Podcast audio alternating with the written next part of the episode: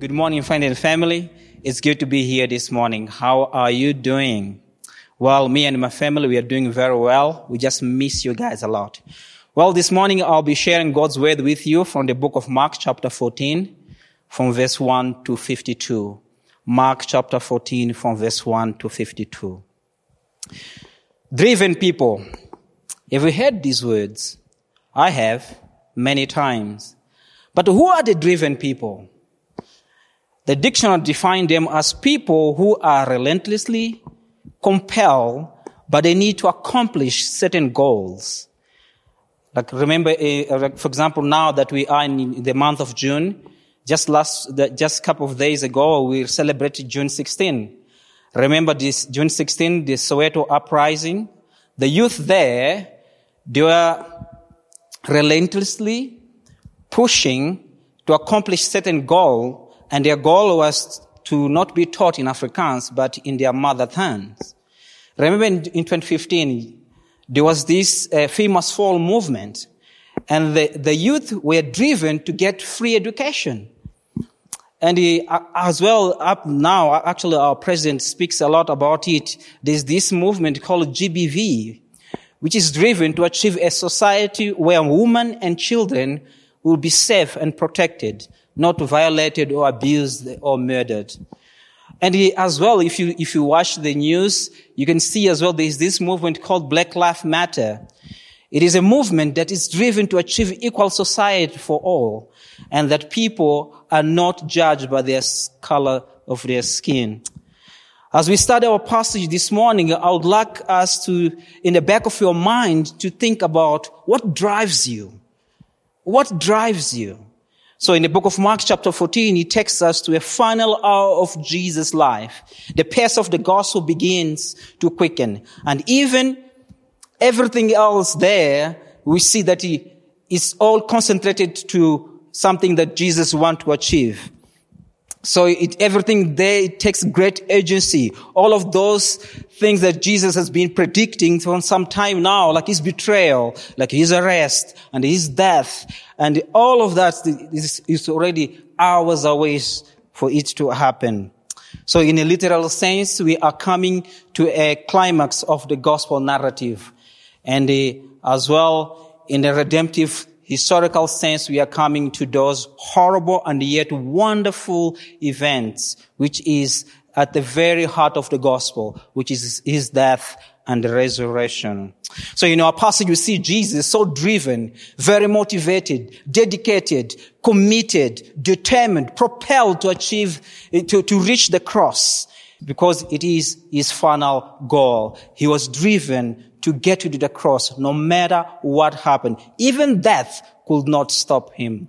While Jesus was driven by that, he, uh, by his purpose to achieve the, uh, to achieve his goal, which is the cross, there were some people around him were driven by sinful matter. Well, this morning I'll be speaking the subject, be driven, not by your sins, but by divine purpose. Be driven, not by your sins, but by your divine purpose. Let us pray. Heavenly Father, we humble ourselves before you as our God, as our creator, and our everything. We honor you, we praise you, and we glorify your name. I pray that as I share God's word with you, that I will be speaking your truth, not my ideas. That the, the power of your word will transform and shape many listeners and viewers. That as we hear your word, May we be encouraged and uplifted to face another day, to face another week, to face another month and years to come. In Jesus' name, Amen. Be driven not by your sins, but by divine purpose. So we'll see this in two parts. First, people who are driven by their sins, and then second part, I'll look at people who are driven by their, their divine purpose. So the first point this morning is people who are driven by their sins. And those are the religious leaders, Judas Iscariot, and the disciple themselves at some point. And let's look at them one by one. The first one, the religious leaders. So the chief priest and the Pharisee and the teachers of the law. So let's look in verse one and two. You'll see there that verse 1 and 2, it says that this, it says this word, and the chief priests and the, the scribe were seeking how to arrest him by stealth and kill him. So the chief priests, teachers of the law, and the Pharisee and the Sadducee may not have liked one another, but they had one goal, which is to protect their own interest their own interest. So the teachers of the law and the Pharisee hated Jesus because he had made them appear foolish and harsh in their traditions. So the Sadducee hated him because he embarrassed them. And the chief priests hated him for his uh, presumed authority to, to chase vendors in the temple grounds. So the religious leaders are so blinded by the truth because of sin that they can't even recognize their own Messiah who fulfills their prophecy, performs miracle, and speaks as a prophet. So, even though Jesus stood in their midst, even though they, they had repeatedly heard his word and witnessed his teachings, they still did not believe him. In fact, they have devoted everything or every effort of a biblical learning or their legal skill to finding a way to arrest Jesus and kill him. So they were protecting their interest.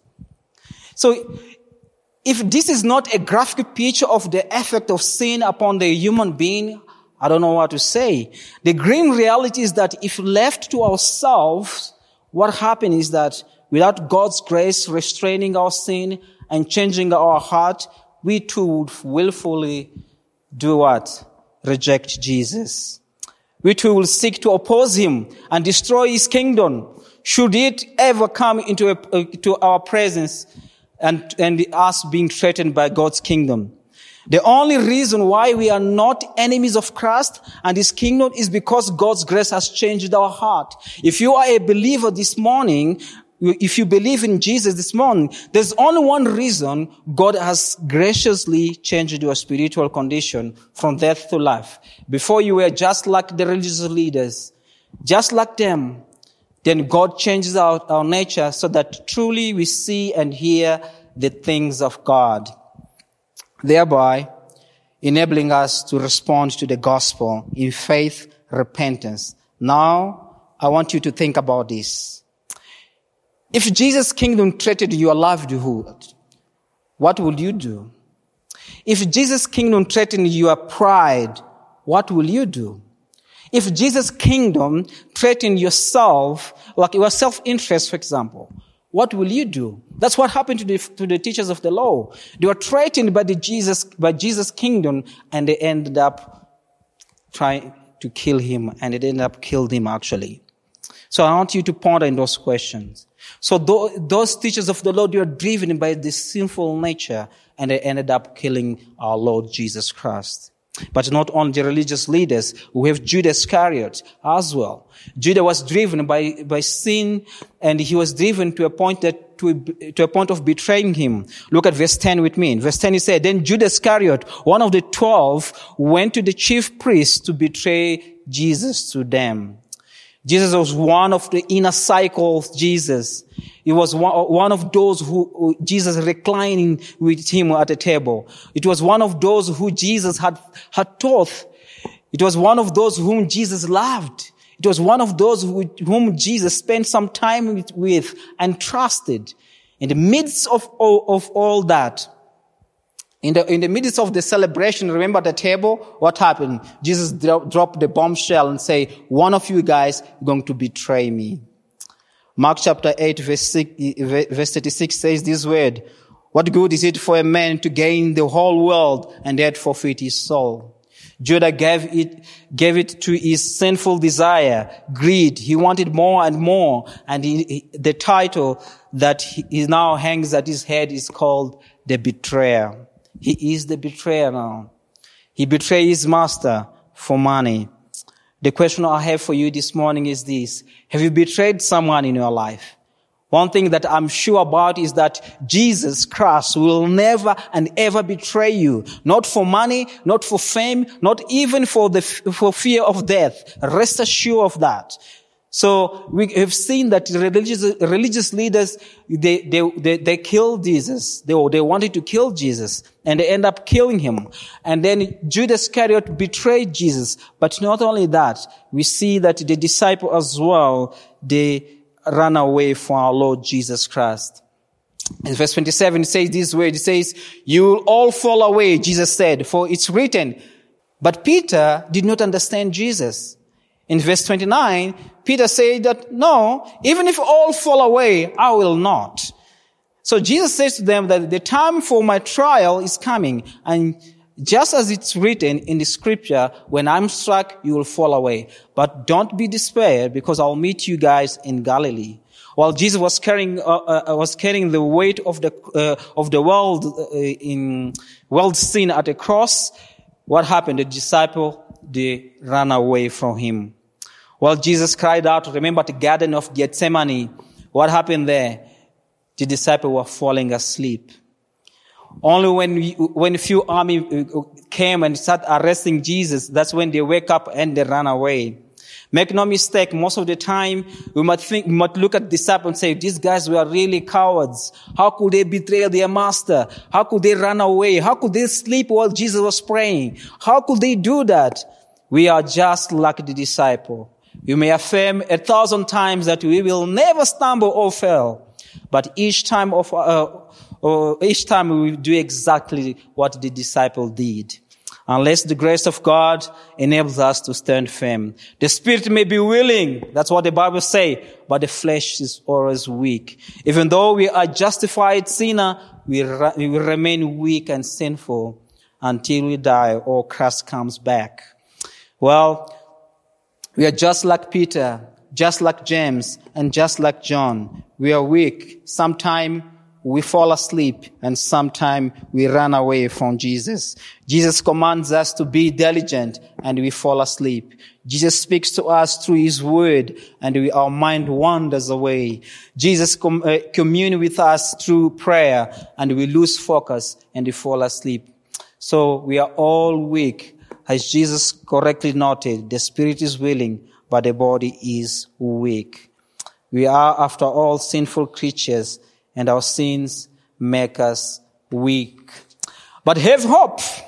Have hope. Do not be despair. Have hope. We have a high priest who knows our weakness. He knows that our flesh is weak, especially as one, uh, as one himself who has taken our flesh, which is Jesus. He knows the, the, the battle being waged against us. He knows the strength, the, the, the, the strength of the enemy. He knows the powerful lure of the world. He knows the weakness of the flesh and he sympathized with us. Jesus did not stop loving Peter and all the other disciples because they were weak or they ran away from him. He loved them the way they are. And Jesus as well loves you the way you are. Sometimes we'll be weak. Sometimes we'll stumble. Sometimes we'll run away from him. But Jesus saying that I know your struggles. I'm sympathetic with it. I am here for you. Well, we have the disciples and we have the, we had the, the religious leaders, we have Judas, all of them, they, all of them, they committed something or they are driven by their sinful nature. Their flesh were so strong that they ran away from the master, that they betrayed Jesus, that they killed our Lord Jesus Christ. But he, through that, I want us to turn now to look at those who are driven by divine purpose those who are driven by divine purpose. So the first one we see in this passage is the woman, the woman who devoted herself and to Jesus.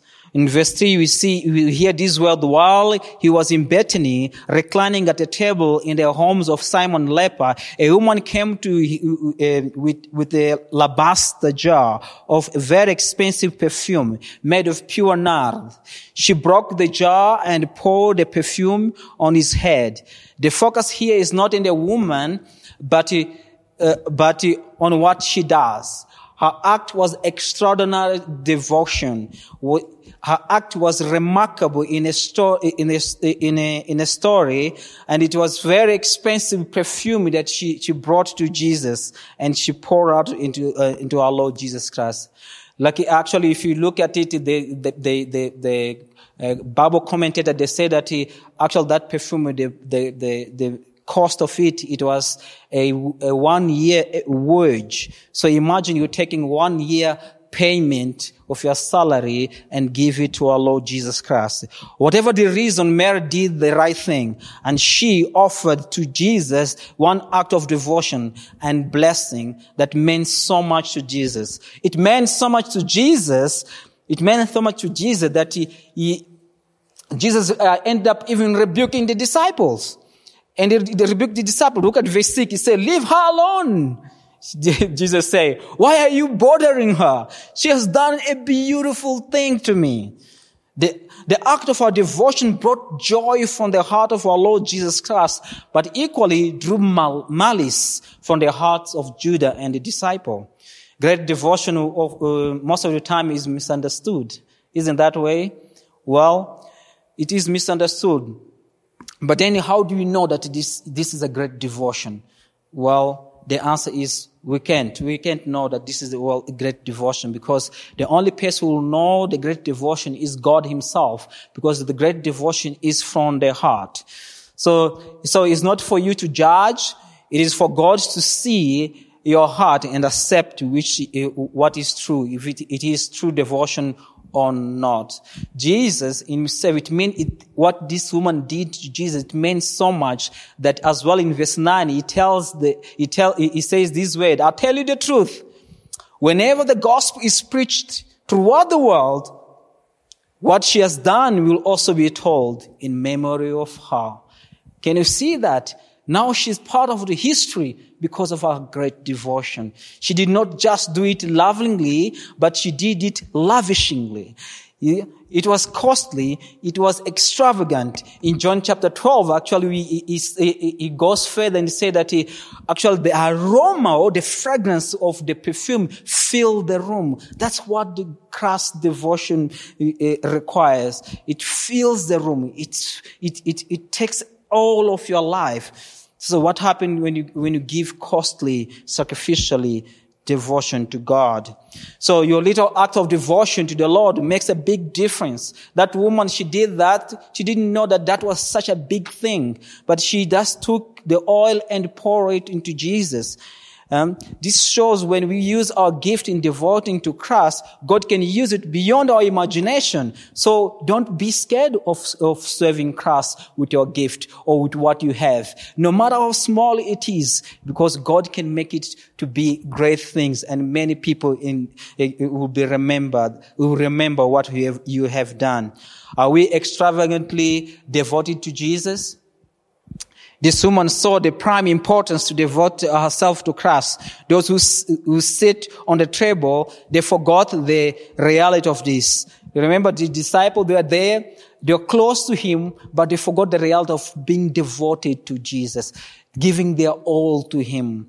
Yeah? Most of the time we are, we forgot, we normally forget because we, we say we are part of the church, but we, we forgot to devote ourselves or devote our life, devote our time, devote eh, everything we have into the service of our Lord Jesus Christ.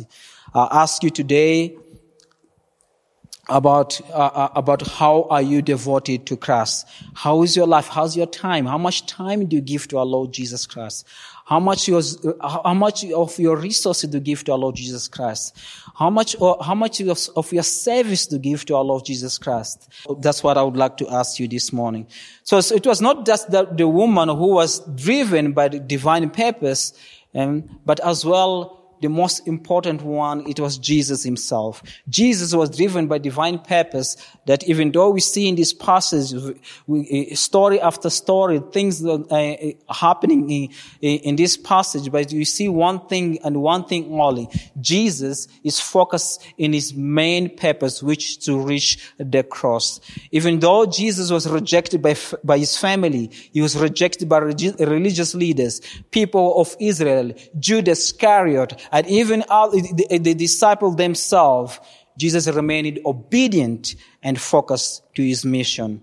He, he drank the cup of wrath. He endures the hour of trial. Even though he prayed for the cup of wrath to be taken away. Remember the Garden of Gethsemane? He said this way. He said, not, not what I will, but what you will. So there was a danger on the road that he was taking. The death awaited him. But this was ordained by God. It was his divine purpose. Verse 49, it says, but let the scripture be fulfilled. That's what he said. Let the scripture be fulfilled. Let it happen. You know, let it happen. So everything depends upon Jesus not walking away from his hours of trial. He did endure the shame of the cross. He bore the wrath of God. He endured it all. He did it. He did the Father's will perfectly. And that is why our salvation is forever secured. And we have a sure faith and certain hope for us. So this morning, I want to, to, to ask you this. What are you driven for? It's like uh, we're all driven for something. Sometimes we are driven to achieve great things in our life. We want to achieve great, uh, good grades in school, which is great. We are driven to, we are driven to, to, to go up, up in our, in our, in our work, you know, and we, we call it climbing corporal, corporal ladder, you know. We, we are driven to, to, to have a great family. We are driven to have good health. That's why sometimes we exercise, we exercise and eat healthy. We are driven to do something in our life. And these are all good things. But God is asking you this morning is like, all of us here, we are given certain purpose for us to achieve or accomplish here on earth. We are given certain purpose eh, for us to accomplish here on earth. But the question for you is this, what are you driven for this morning? What are you driven for this morning? Let me say this, or, or in other words, let me ask in this, in this end, what is your purpose in, in, in, in this life? What is your purpose? What will you be remembered for? Remember Judas Iscariot? He's remembered as a betrayal. Remember the, the chief, chief priest and the Pharisee? They're remembered as the killer of Jesus. Remember the disciple, If even though the disciple remembered in two ways, the guys who ran away from Jesus or rejected Jesus at some point, but then repented, mm, they're remembered by that. What are you going to be remembered for in this world? What are you driven? What is your purpose in, the, in this life? We are called in this world to glorify God has one of the greatest purpose in our life. Whatever we do, whatever we, whatever we do in our homes, in our work, in our church, wherever we go in our lives, we always need to put God always first in our life. We always need to do that. So brothers and sisters, I want to say, I want to read this, this verse here. It says this way. This is what I, want to be driven for. I want to be driven to glorify Jesus in everything that I do in my life, that I will be able to say these words. I fought the good fight. I have finished the race and I've kept the faith. That's what we are called for. And let us pray. Father, thank you for, for your word. And your word is so true that sometimes our sinful nature overwhelms us that we end up putting our interest first instead of Jesus. That we're driven by our sinful nature that we're forgetting our main purpose here on earth, which is to glorify God or to put Jesus first. Father, I pray that we will not, we're not people that end up consumed by our, by our greed or consumed into betraying Jesus or consumed to things of this world, but people who are driven by your divine purpose. Today, give us strength and ability to be able to devote ourselves to you. Help us in our weakness to be bold, devoted, and committed to your divine purpose. In Jesus' name, Amen. Let me say the benediction as we go. Now to him who is able to, to do far more abundantly than all that we ask or think, according to the power and work within us. To him be the glory in church and in Christ Jesus throughout all generation, forever and ever. Amen. May God bless you and see you again next week. Amen.